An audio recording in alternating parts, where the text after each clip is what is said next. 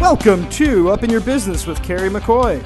Be sure to stay tuned to the end of the show to hear how you can get a copy of this program and other helpful documents. And now it's time for Carrie McCoy to get all up in your business. I'm Carrie McCoy, and it's time for me to get all up in your business. By that, I mean to say, share my business knowledge and wisdom with you, our listener. For the next hour, my guest, a fellow entrepreneur, will be discussing how we maneuvered the path of leadership and entrepreneurship in pursuit of our dreams. Now, you may be asking yourself, what qualifies this lady to do this? And the answer is easy experience. I started my company, Arkansas Flag and Banner, over 40 years ago. During the last four decades, Arkansas Flag and Banner has grown and morphed from door to door sales to telemarketing to mail order and catalog sales, and now relies heavily on the internet. Each change in sales strategy required a change in company thinking and procedures. My wisdom, confidence, and my company grew. My initial $400 investment now produces nearly 4 million in annual sales.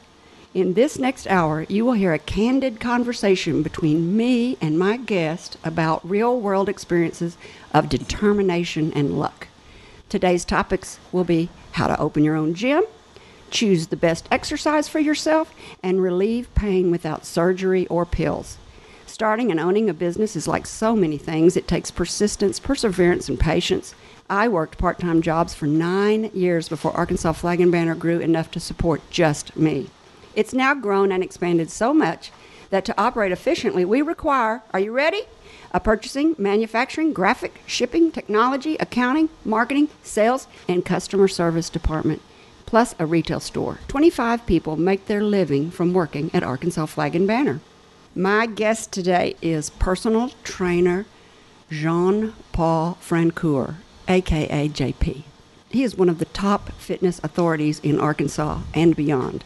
In 2008, JP sold his thriving high end health club atop the TCBY Tower building in downtown Little Rock and recreated himself when he became the golf performance and functional training specialist at Alotian Golf Club. Today, he is a certified ARP wave therapist helping people from all walks of life with their injuries and chronic pain. He's been featured in Parade magazine twice, as well as in USA Today. He is a freelance writer for health magazines and websites, having been published in both Men's Health and Best Life, just to name a few. He was a top fitness advisor to former Governor Mike Huckabee's well publicized weight loss program, Stop Digging Your Grave with a Knife and Fork, and served as chairman of the Arkansas Governor's Council on Fitness for eight years.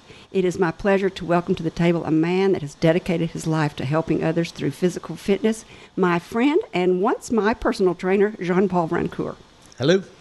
You were a personal trainer before most people even knew what that job description was. I was kind of an early adopter, but first, I just have to say, forty years. What were you? Were you one when you started that business? Thank you, JP. I'm serious. It's- like, my gosh, you have not aged. You know. ah, It's from It must- personal you- trainers like you. It must be. It must be because you. I, I'm amazed. Thank you. Can you tell us how you first began your career in the industry? Well, I was actually 19 years old, and I was living in Massachusetts at the time, and I was taking a year off from college because I, I was here at UALR, and my, my education was actually all in fine arts. I was a classical guitar major. But when I took a year off and I went up to Massachusetts and I, I got a job doing, of all things, I was a mechanic in a factory making plastic bottles and caps.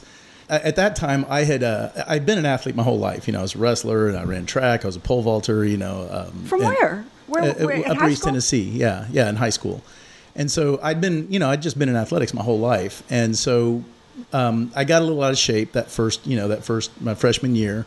Uh, just you know, I, I delivered pizza and I got a little doughy, and you know, so so 19 years old, I'm I decided, you know what, I'm going to do something about this, and so I went to a gym. I did not know anything about actually weight training, and I started researching it, and I, I found a program that I thought I would like. I you know, I found a couple of people in the gym who looked like they knew what they were doing and uh, got some help and started training and, and got just in ridiculous good shape. I mean, within two or three months, I was so lean.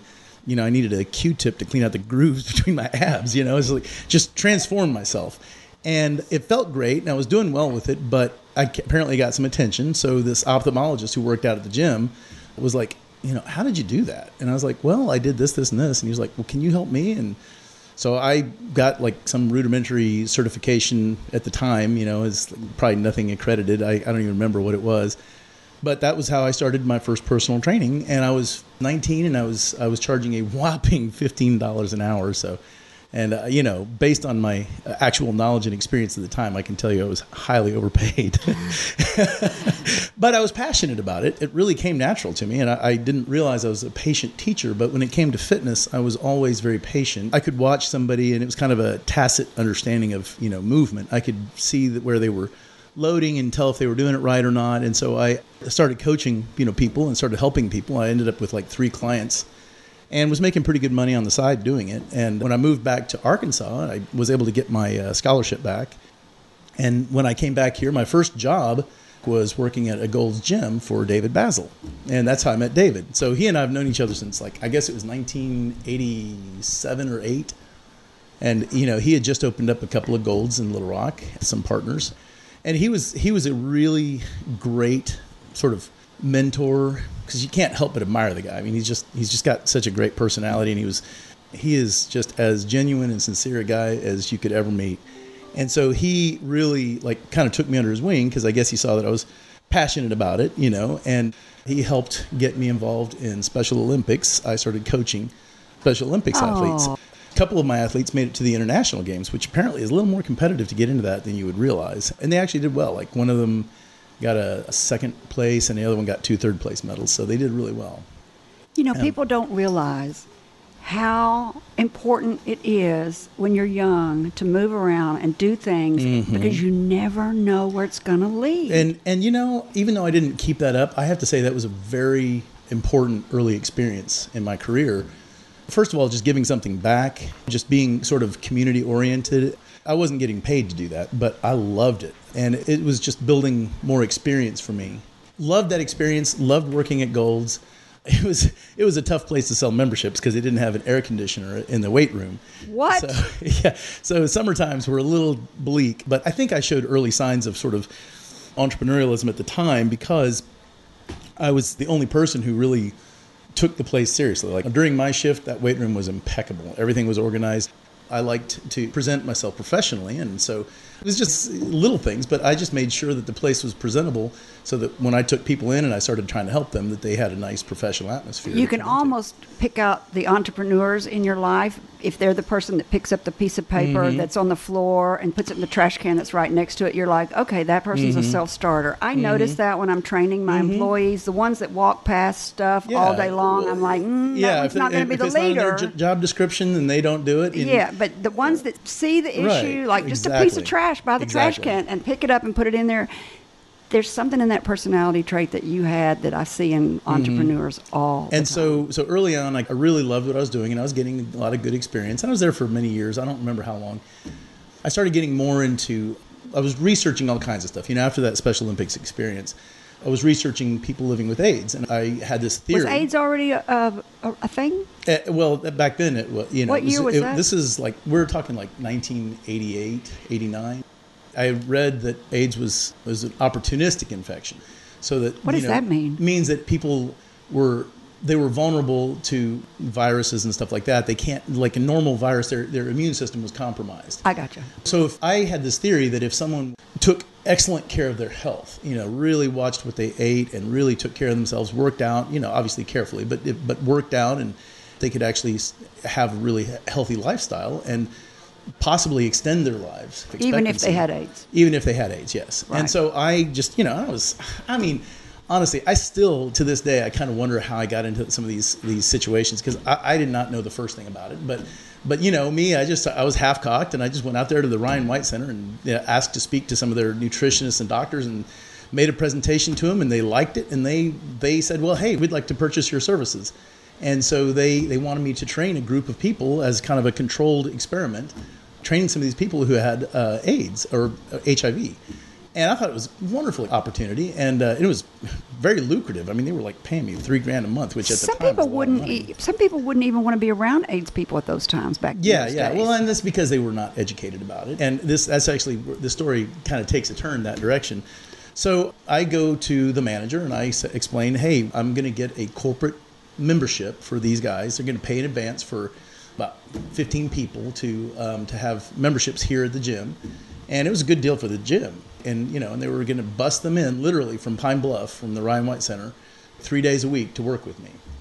They were all fine with it. They were all fine with it. And now my philosophy has always been just one of inclusion. Like I don't care if you are you're crippled. You know, I had a guy in a wheelchair that I worked with. I don't care if you're you know if you're overweight i mean i'm not i'm not you know the training at the time was very ego driven it was a lot of bodybuilders and uh, and so trainers were thinking at that time you know if, if you weren't competing you weren't legit. And this is you know late 80s and i just thought that was laughable you know because the last thing i wanted to do was get in the banana hammock and cover myself in barbecue sauce and flex my muscles in front of a bunch of you know fetishists you know i mean really it's just the most bizarre thing in the world to me. And i don't mean to make fun of bodybuilding. It's a you know i wouldn't call it a sport. It's more of a pageant. But that was the training industry at the time and that was the environment that I was I was in, and I was trying to change it. I was like, you know, I think that the way fitness really belongs to everyone. Everybody needs to to learn how to take care of themselves and be healthy. So you know, and I didn't care what your problem was or what your coming. And you know, if you were a So overweight yeah. person, or or you know, if you had a you know, I So wanted everybody. If you be- had AIDS, you didn't care. So Gold's Uh, Gym. yeah. I bet you got some pushback from the people. Well, this Gym. was the Golds uh, in Southwest Little Rock, and um, and it, you know it was a the thing is the group was sort of odd. You know, I mean, we literally had like okay, there was a, a gay couple.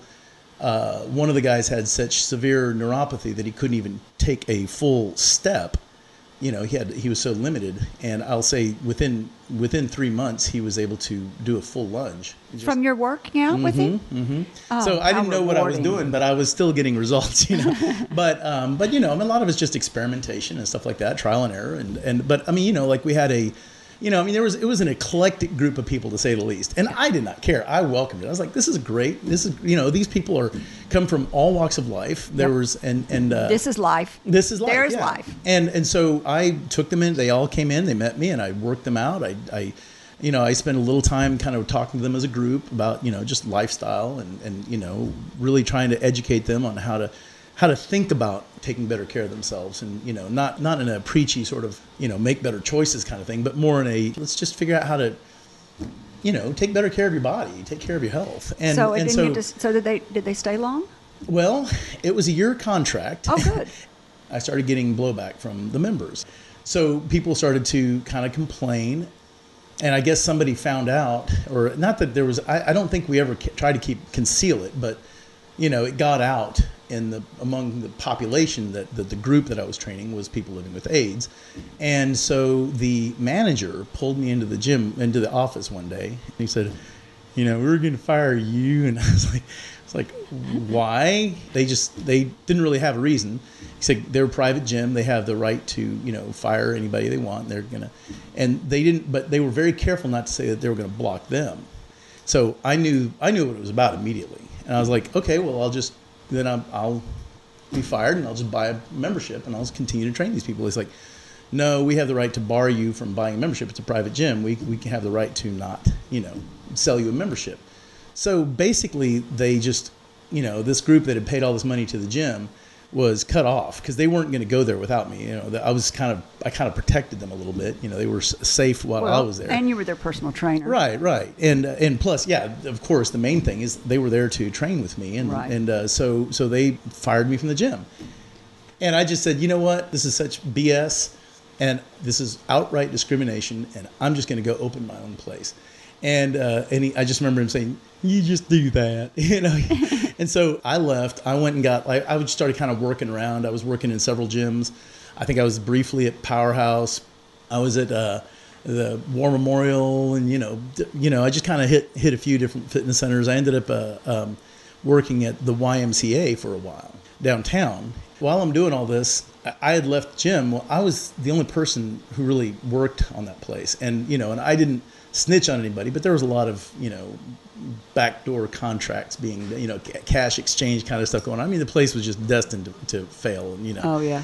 And it was owned by a doctor of all things. And I actually called the doctor about the, you know, the fact that, that they, they were discriminating. And I said, I said, you know, you should be ashamed of yourself. Being a doctor, you should know better. This is not, you know, you're discriminating against people who really need this, and Right. uh, and that's what's the whole purpose of having a health club. Right. And he said, you know, I'm not used to having people, you know, talk to me like this. He was a real, you know, jerk. Anyway, long story short, within a year, I think maybe a little, little more than that, I was ready to open up my own club. And it, again, a lot of the stuff, the problems that I ran into is I'm so sort of passionate about what I do, and I'm adamant about what I do that I, I kind of take over the room, you know. So I was kind of, I was sort of stepping on people's toes everywhere I went, you know, because I was, you know, I had a real clear vision of what I wanted to do, and and it just, you know, it clashed with people. So the they had a couple of uh, fitness specialists at the Y who were fresh out of college, just had their little wellness degrees, and they were they were, you know, people were coming to me more and more for the uh, uh, training and and for questions and i was teaching a class there. I started teaching a class on nutrition. I started teaching a, you know just a kind of a general fitness class. But the the trainers in there wanted me out because because they were you know they just i guess i was Threatened stepping on toes. yeah they were threatened. And i was training a, a lawyer uh, who's actually a judge now. Do you know barry sims? He was a, a good good friend and he was a real motivation to me. And he was like jp i think it's time. You know you know you've been you've been talking about this with me in the gym. He's like i think it's time for you to you know open up your own place. And I was like, ah, scary, you know. And he's like, and he actually gave me a saying that I still use to this day. Um, he said, "Be bold, and mighty forces will come to your aid." And I was like, I love that. So that was Say my that that, was my mantra: Say Be bold, and mighty forces will come to your aid. And so Oh, I just yeah. threw myself into it headlong. I, I didn't care.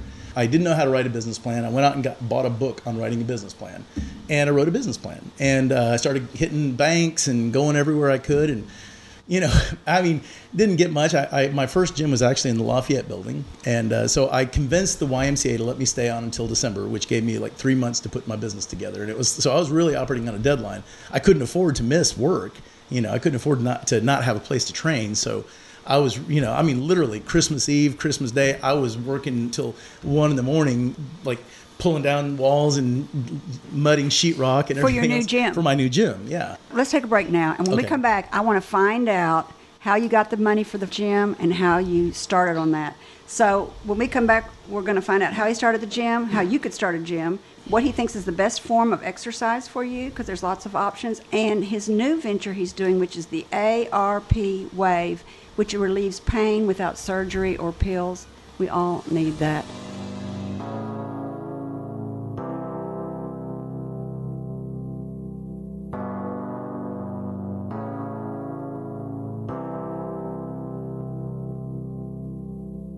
When we were on the break, you said, I haven't even gotten to the good part of this story. Wait Oh, till you no, hear the karma. no. So so yeah, there's Okay. a, there's a little karmic uh, there's a little karmic debt to this story uh, Oh, for the good. I people love karmic for debt. for Gold's Gym. So I'm in the process of trying to find equipment, which is extremely expensive. I'm moving forward with this thing. I mean, I'm literally. I have no idea if I'm going to get some of these things. I've signed. I signed a lease before I even secured money. I was committed. I thoroughly committed myself to this. So, in the process of trying to find equipment for the gym, which I realized very quickly I probably wasn't going to be able to afford, well, it turns out that Gold's Gym went out of business, unfortunately. Uh-uh, you got their equipment.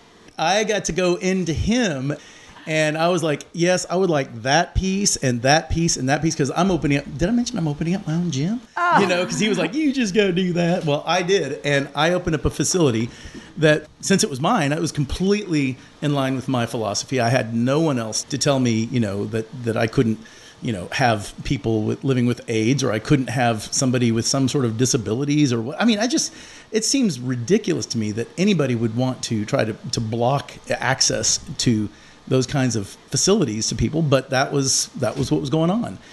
I bought out all their used equipment. I had a local body shop. I just took it all down there and I had them sand it and spray it. And you know, so because I wanted everything a certain color and and you know, I kind of had the sort of muted green colors with the big mirrors and everything. I bought all that used equipment and it looked brand new. I mean, you remember my facility? It was I it would- was slick. I mean, it, looked like a I had it no looked idea. like a, a hundred thousand dollar club, and everybody thought I just really oh wow, you've really done it. You really made it, man. I did all the work myself. So I had like I think I had like fifteen hundred dollars on a credit card, and I was able to round up sixteen thousand dollars, and I, it was an SBA loan. Were you still working your other job at the Y? Sort of, yeah. I was working up until like you know that last week, and because uh, Uh-huh. I, I had you know I had a small handful of clients, and I, I had like four clients at the time, and I was surviving off of that. But you know, for my gym to make it, I had to have 4.8 clients to break even. I was based on my business plan, which isn't much, you know. And then I gave myself till the end of the year to have 12 clients, you know. And that's is me charging like I think at the time like 30 or 35 bucks a session. It was really you know not that much money, but I was doubling what most trainers were charging at the time because I just, you know, I was trying to do something different. Well, you had a note to pay, and Yeah, and and so, and but I don't think there was very many trainers like you. definitely not at the time. I think there are more now. Oh, there's a lot Um, now. But but at the time, I was definitely the first, you know, personal training sort of studio to open up in Little Rock. Uh, and you opened up in the Lafayette building. yeah, Lafayette Building. And that's where I first met you because I read about you in the Parade magazine, right. which is a national publication. yeah, they did this thing on on uh, entrepreneurs under thirty. And you were in there, and and my neighbor came over and said, "Did you see this guy that's here in Little Rock that they did an article about in Parade magazine, this national publication?" She said, "Let's go down and see if we might want to start training." Oh, I remember. Yeah, Kay, yeah, yeah, Kay, yeah. Remember Kay. Woods? Yeah, yeah. And uh, we and she quit. She didn't come very many times, but No, I no. started coming, and I got my Yeah, you- husband to start you- coming. well, and that yeah, that was that was uh, um, so you know, and I trained you and Grady for I don't know how many years. So. Years. Yeah. So, but but we moved with you to the yeah, to my up yeah yeah all the way up to the Met, when I was in the Metropolitan Tower or the TCBY Tower. Which know. I have to say I thought was a bad idea when you were doing it you know because there was no parking, and I thought. yeah that was that was a tough. So it let's was a just tell the listeners that you were down at the Lafayette building where you'd started your gym. I didn't realize your gym was so new when I started coming there. I thought you were an old pro. Mm-hmm. No, and no. then and then I was good at looking that way. you were. I, you convinced me, and then uh, in this interview, I'm finding out more than I even realized. And then Mm-hmm. After about a year, I think you got a chance to move up to the. the lobby area. Yeah, moved up into the main lobby, And after that, you moved up to the. Metropolitan Tower. Or I thought it was TCBY. Well, it was. TCBY, I think, at the time, but but it turned into the Metropolitan Tower And what floor were you on? 29th floor. See, I thought that would be too hard for a personal trainer, but it turned out to be really, really good. It was nice. It was pretty. So talk Um, about how that move happened that you went from well, there it was, it all was, the way. um, it was more than a year. Uh, I was actually I opened my my club in uh, 1992 down, down in the Lafayette building, and I was there until 2000, and then I moved to the Metropolitan Tower in 2000, and uh, then I was there for you know eight years before I sold it. And you know, I mean, honestly, you were talking about you know advising people on how to open up their own gym. I don't know that I would ever advise anybody to do that. It's it's a tough business, you know. I mean, you, you know, unless you are just like I can't do anything else. I'm just wired to do this. I've been self-employed since I was 19, and you know, I've taken little part-time jobs here and there, but I mean, I've always sort of worked if not for myself, then at least you know in the same spirit of working for myself. You know, I mean, anytime I'm working somewhere, I put myself fully into it.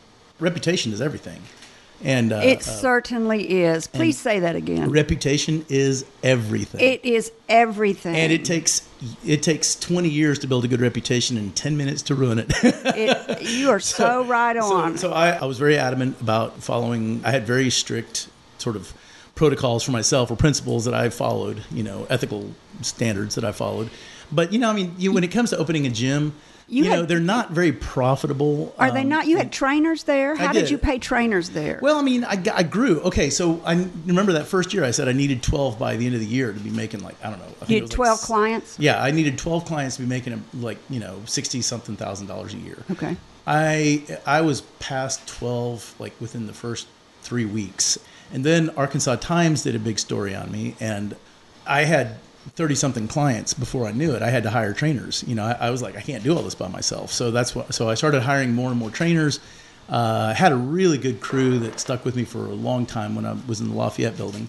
Then I'm, you know, I just kept kind of growing, and some of it was you know, the, the, Thomas Plummer is a guy in my industry. Uh, he he said something that stuck with me in one of his seminars. He said, "If your business, and this can apply to any business, but if, you know, he said it because he said if your gym is not growing, it's dying."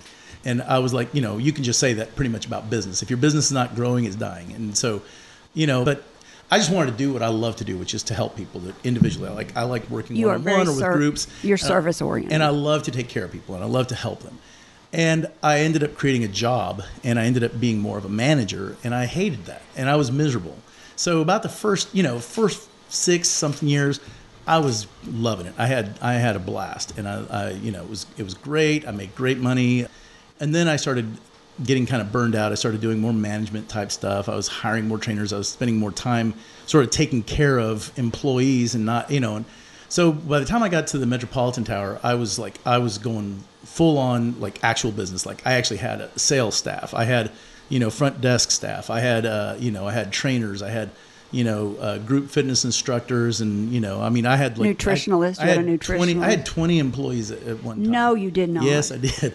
I, I mean, it was just we we were you know I'd gotten pretty big, but the i- irony is you know the amount of I wasn't making that much more money. My break even just was ridiculous. My rent was high. You know, I had a you know insurance. I mean, all the different things. You know, taxes were just killing me. And I was like, you know, it's just it's expensive to run one of those places. You know, you just and everything just chips away. Everybody wants to take their little tiny piece of your business away. And so by the time it was all done, I was like. I wasn't getting out of it what I was putting in energy wise. I wasn't. I didn't feel rewarded and refreshed and replenished. And so, and then in 2008, I, was, I went through a divorce, unfortunately, and and it was just kind of like that. It was like that final straw. I just did not have the widgets at that point to continue. I was like, I got to get out of this thing. So you know, I just wanted to do something different. And I, I really thought I was going to get out of fitness. Um, I was just going to leave the industry. And for about six months, maybe, I was a spine rep. I actually s- sold implants to, you know, like to surgeons. I was like watching people get spine surgeries, which was actually a really great experience. I loved it. I loved being in the OR and I loved watching surgeries and and it was like a good experience for me to kind of learn of, you know, A why I would never want to go into the knife. But B, you know, it's like the, the, the people who were having the injuries aren't, you know, like these young athletic people. It was, you know, it was people who just never took good care of themselves. Why do you never want to go into the knife? Man, the, it, it's invasive surgery. You know, watching those, you know, spinal fusions and stuff. I mean, they pull apart the spinous process. They take it all. They they pull, cut away the foramen. They take these things called a cob, and they cob the muscles away from the bone. And then they, you know, they go in there and clear out all the disc space, and then they put in the the disc, you know, the the, the cadaver bone or whatever, and the disc and the bone glue. And I, and I was even, I remember asking one of the doctors, I'm like, um, does that muscle ever reattach to the bone? He Right. And he said, no, but they don't really need it. And I'm like, what? Oh. And he's like, and he said, well, you know, the, the only reason they'd need that is to stabilize that joint and to, and they don't need, since their bone is going to be fused, they don't need the muscle to stabilize it. And I was like, you know, it was like, oh my God. So, you know, as a trainer, the trainer in me was freaking out. And, uh, you know, I was, I was just, I, I thought that was horrible. They need that muscle. Yeah. You need that muscle. And, and I don't uh, care what you say. You need that muscle. well, and If you so, ca- if you- but I mean, you know, also these people weren't exactly, you know, they, they were, the people who were getting injured are generally very sedentary and they were, you know, overweight and they were, you know, a lot of them were drinkers. Their bone te- quality was really bad. They didn't, you know, they had a, you know, they might have osteoporosis. I mean, these people, they, some of these guys, I remember this guy that we were watching his surgery. He had a, like his bone just broke away like powder. It was like, you know, just, you know, he's a bad alcoholic. And I was like, so, so I mean, these are the kind of these are the people that typically are needing to go in and get back surgery. So it's not like you know these guys were exactly you know healthy, fit, Yeah. active people, and so they're not really returning to a healthy, fit, active lifestyle. But I just you know I want to know. You said you didn't really want to go back into the gym business, and I think you ended up doing what so many people do: is they love what they're doing, like Mm-hmm. working people out or making pies or Mm-hmm, or whatever the part of the business they love that they're Mm-hmm. good at, and then they start to grow, and then they don't get to do that anymore because they end up in the back office. Like all I do is Right, human. right. Res- all I do now Oh, is I- human yeah, resources. exactly. I hire, train, and fire people. That's really that, all that's I do. that's what I ended up doing, and I was I was uh, not happy. and I'm a teacher. I Not am too. really, but I am a I- no, teacher. you are and that's why I started this radio show, so I Uh-huh. can get that fulfillment in me I- of paying I forward. Totally get it. I totally get it. So, what ended up happening though is I, I you know, I- I quickly figured out that that okay, there were 52 doctors at the time who who used those, you know, those uh, implements. You know, used the surgical implements and the inserts that you know the implants that we sold. There were about 90 something reps, and there were about 10 in the state who were making all the money. so, so I mean, it was great, great money. If you could even get like a case or two a day, or three, four cases a week, you were making money. But it was really hard to get those because the you know the gatekeepers were very difficult to get past. So I kept getting people you know asking me to come back to training, and I was like, no, no, I really I'm I'm, I'm out of that. And I had one particular client that you know a friend or whatever that somebody wanted me to train them, just kept saying, JP, train me, please. And I'm like, you know, I was, at the time I left, I was think I was charging like 65 bucks a session. You know, I think the average in Little Rock was around 50 bucks. And he said, "What would it take for you to train me?" Wow. And I literally, I just, I just One million dollars. no, I, I, I was realistic. I'm like, I really thought about it. What would it take for me to to be energized for the amount of energy and intensity and everything that I put into a client? What would give me enough return to make me feel like I'm getting something out of it to be able to want to come back to this and to bring back that passion that I had for me to be, you know, to to really do a great job and show up and be present and really work them and not just phone it in, you know, be Right. burned out. And I said $150 a session. And I just, I fi- figured it was just ridiculous. I just tripled the usual rate. Yeah. And I was like, $150 a session. He said, done. I was like, really? He said, yeah. I said, okay. Well, um, within, I don't know, like a couple of months, I had a full clientele at that rate. And I was like, it just kind of, it just sort of happened like weird. It was just really weird. So, but I wasn't training people in a gym. I had a bunch of equipment that I just, I, you can go to the back of my car right now. I still have it. I got bands and sandbags and kettlebells and all that stuff. And I was, you know, and some of my clients have nice home gyms, but I, I literally was just going from client to client to their homes and training them. And With uh, with the with the more stretchy rubber bands and the the so. jump stretch, you know, the, Yeah. Mm-hmm. the resistance training bands, yeah. And, I like uh, those. Yeah, they're pretty good. And uh, you know, I had them at the gym. I Yeah. guess because I used to. I remember I used to torture you and Grady with those things. Yeah, a little bit. And uh, you know, so so I I just I just train people in their homes. Let's take another quick break. We've probably got time for one more.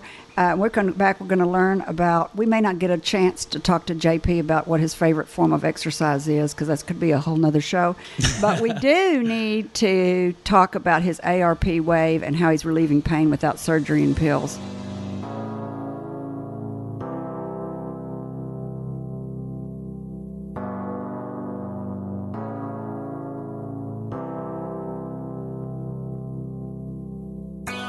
Okay, we're back. We don't have long. You're listening to Up in Your Business with Carrie McCoy. I'm speaking today with Jean Paul Francoeur, a personal trainer, an ARP wave therapist, and a founder of JP Fitness. I was going to talk to him about the different kinds, this CrossFit craze, and aerobics, and yoga, and Pilates, and Paya, and Zumba, and bar, and swimming. And my favorite new guy, you're gonna. I wonder if you know this guy, Mark Rippetoe program. Oh yeah, The know, starting know him well. Yeah, yeah. Oh, that's like I, I used a lot of those principles in my in my training. Well, my daughter went down and trained with him in Dallas. no kidding. her husband gave her a weekend with him in Dallas, Yeah, Texas for great guy. Christmas. Amazing, amazing trainer. One of the people I truly respect in the industry. Well, listen, it, I didn't think at my age, which is 60 years old, that you would be able to build muscle at my age. I thought everything at my age would be just about holding on to what you've got. But when she got back from his training camp and she mm-hmm. started training me, she's putting muscle on me. Mm-hmm. That's and great. she's repairing things that, you know, I thought maybe Just had to live with. plantar fasciitis. You just got to Mm-hmm. live with it. Carpal tunnel from the computers. You just got to live with it. Not Mm-hmm. if you start doing this. He believes in very few repetitions, Mm-hmm. like 5 it, with maximum weight.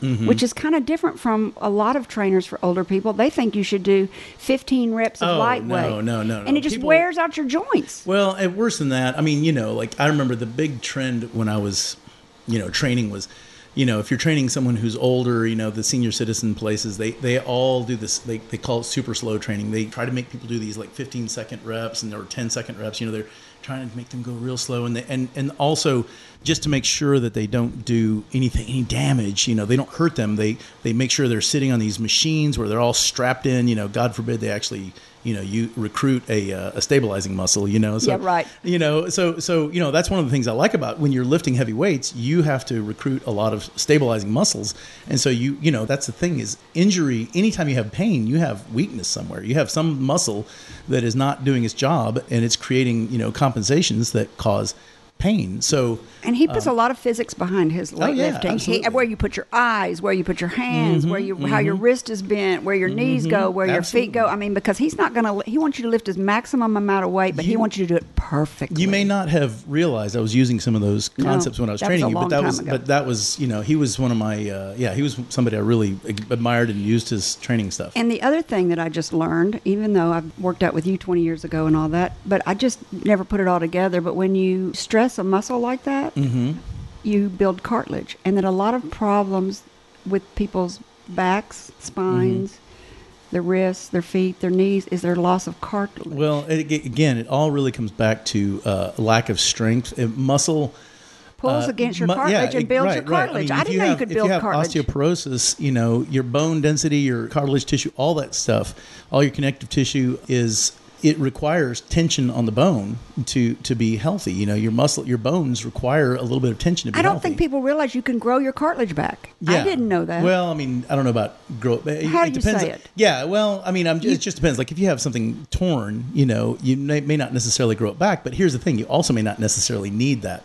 If your muscles know how to fire correctly and in the right sequence, um, you know, you actually, you know, they're just hinges. You really actually don't necessarily need them. I've rehabbed people who've had, uh, you know, total tear of the meniscus. Uh, you know, I mean, total, like it's like, gone. And they are able to golf, play tennis, hunt, you know, everything yeah, you were training people at Alotian Golf Club. officially, I guess I was the golf performance and functional training specialist, which means basically that I was, you know, doing a lot of, uh, you know, warming up of golfers. But it was it was a neat experience. I really loved it there. I loved the people. Loved you know, I loved the experience. Uh, it was a great course. it was a beautiful place. And, yeah, uh, but um, we've got 10 minutes left, okay. and I know you want to talk about your new passion. Yes. ARP Wave is your new Okay, passion. yeah. What is that? Well, we call it ARP Wave. Well, ARP stands for uh, Accelerated Recovery Performance. In, in a nutshell, it is a system where I use a, a particular type of electrical current, uh, but it's not like e-stim that you would see like in a you know physical therapy or you know chiropractor's office. It's the, it uses a specific type of electrical current, uses direct current, which is uh, similar to the way our own nervous system works. And I can use this to identify the, the neurological origins of pain. So, for example, your back hurts, you go to the doctor, the doctor treats your back. They treat the structure that's causing the, where you feel like you've got pain, but that's not what's causing the pain. That's where the pain ended up. So, so they go and inject you. They send you to physical therapy, and you do all this stuff, and your back might start feeling a little bit better. But you know, the problem keeps kind of creeping back. I use an analogy. I call that starting at the third domino. You know, you're training, you're trying to fix someone's back, but you're not looking back far enough. And with what I do, I can identify where it started. So basically, their problem might have started from a pebble in your shoe. And, you know, it makes you walk differently. And as you're walking differently, you use your hips incorrectly. And then your hips being uh, done, using your hips incorrectly, you load your spine the wrong way. And eventually you end up with lower back pain. Well, you know, they're treating you for the back pain.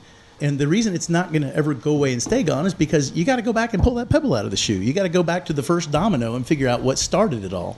And so what we do is we go to what started the problem, where that initial like neurological disconnect took place. And so we turn those muscles back on. and you find it with this machine? Well, it's it's a uh, it's I, it's a process that I, I call we we affectionately refer to as search and destroy. So we say, Sounds like a video yeah, it's, it- it's sort of an intimidating title. I almost don't know if I like telling people. I, sh- I almost feel like I should make up a, another name, you know, Mm-hmm. but just so I don't scare off people. But but you know, I mean, it really is kind of a good dis- good description. I like the domino theory. You go back to the beginning. yeah, we go back to what caused it. It's hard to identify what it is. No, no, it's actually quite easy. So I've got a couple of pads and I'm searching. I'm using one as a ground and I'm searching with the other pad. What- it's, what's it's an what electrical kind of it's an pad? electrode. It's an electrode. Oh, okay. So I'm basically lawnmower searching your body. I've got a current going through you. It's I've got a pretty high load going into you, but if your muscle tissue is healthy, it just you just feel kind of a tingling. But what it's doing in essence is eliciting a load to the brain. So it's just sending a signal to the brain that makes your brain think it's loading it. Now, if it's if your tissue's healthy, it just kind of tingles. Your brain says, "Oh, I'm okay with that." But if I get onto an area where where if I if I move into a spot where your where your body just really reacts and you're trying to pull away from it, that tells me your brain is trying to protect you. It's going immediately into sort of a defensive mode, and it basically magnifies your, your compensation patterns. So, like your back is hurting you, and I'm searching you, and I find that you've got you just react, you jump off the table when I'm searching your ankles. Well, you know your problem wasn't necessarily starting in your back. I'll search the back, and most of the time, I, in fact, never have I found you know the origin of the problem to be where they feel the pain. So they're like wanting me to treat where they feel the pain. But the crazy thing is, 98% of the time, in the first session uh, that I do with someone, I can eliminate, you know, great, it can just knock their pain in half, you know. So, and in some cases, Okay, so you've than that. identified the pain. Now, how do you eliminate it? Okay, so once we identify it, I know where to treat. And so I basically set them up, you know, with the pads in the correct places. I, I use the second pad to find out what spot is quote unquote talking to the first spot. You know, what spot is was shut down as a result of the, that original neurological disconnect. And when I find those spots, I coach you through a very basic sort of foundation exercise type thing. Like if it's your back, I might have you do a, a sit and stand in a chair and I'm going to teach you and coach you how to properly sit in a chair and stand back up. And you, know, you think it's simple, but people just don't realize that most people lower themselves using their quads. And so I teach them how to properly sit by pulling themselves into position by using their hamstrings and their glutes, and then how to uh, stand up very quickly and stand up without leaning forward and without rocking and without doing all the different things that we do.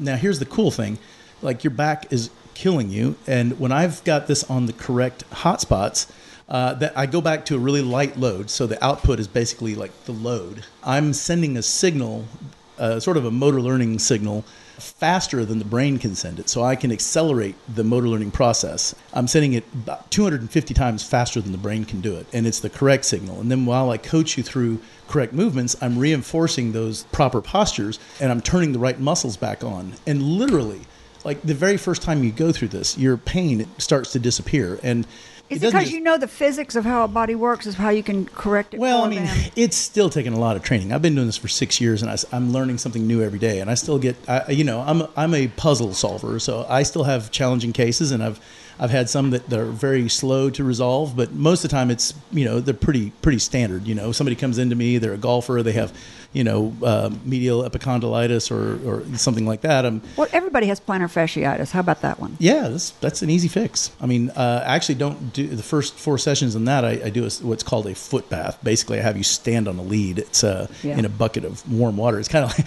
you know, right out of Lethal Weapon, you know, the, the uh, rusty mattress and the car batteries, you know. you know, but it's, you know, it's, I'm just kidding. but, you know, yeah, that's I mean, scary. Yeah, yeah. But the thing is, you know, this signal sort of, it promotes healing. It drives a lot of blood supply into the area. It starts to turn an area back on. So, like when you have an area that is, it hasn't been getting adequate blood supply and nerve signal for a long time, and it, because it's just shut down. So the compensation pattern is what's caused the pain. Right. I'm able to get you moving correctly. And so not only when you get fixed, not only are you out of pain, but you actually feel this, you're bursting with energy because your body suddenly. So you don't just teach people how to stand up correctly. You also do something that actually repairs it. Yes, using, yes. Using it's actually your, repairing. They're, um, they're basically the body's really intelligent, knows how to f- fix itself. And you can repair it with these electric waves. I'm facilitating the, the, the body's body ability to, to heal itself. Yeah. That is so cool. Any words of advice on how do people get in touch with you? On my business number, which just happens to be my cell phone. Text me. Text me. Texting is actually the best method because I, I, get a lot of calls, you know, yeah. spam calls, and if I don't recognize the number, I generally don't answer it. So texting uh, 501 952 5735. Say it again. 501 952 5735. And my email is jp at jpfitness.com. Same as it's always been. Yeah, same as For it's always 35 been. years. And we'll put all his links and stuff up there. I'm not that old, hey. I think it's been about that long. Uh, okay, baby. Look, I know you're a health nut, but for birthing all the different businesses you birthed, you get a cigar. That came from the humidor room at the Colonial Wine and Spirits on Markham Street in Little Rock, Arkansas. You probably won't smoke it, but you might give it to someone. Regift it. You'll regift it. Who's our guest next week, Tim?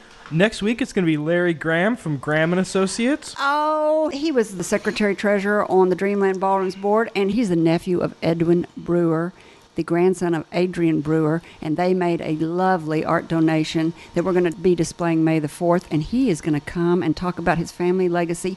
Three generations of Arkansas artists, famous Arkansas artists. Thank you, JP, very much. You're so welcome. Thank you for having me. You're welcome. If you have a great entrepreneurial story you would like to share, I would love to hear from you. Send a brief bio and your contact info to questions at upyourbusiness.org, and someone will be in touch. And finally, to our listeners, thank you for spending time with me. If you think this program has been about you, you're right, but it's also about me. Thank you for letting me fulfill my destiny. My hope today is that you've heard or learned something that's been inspiring or enlightening, and that it, whatever it is, will help you up your business, your independence, or your life. I'm Carrie McCoy, and I'll see you next Friday. Until then, be brave and keep it up. You've been listening to Up in Your Business with Carrie McCoy. Want to hear today's program again or want someone else to benefit from it? Jot this down Next week, a podcast will be available at flagandbanner.com. Click the tab labeled Radio Show. There you'll find today's segment with links to resources you heard discussed on this program. Carrie's goal to help you live the American dream.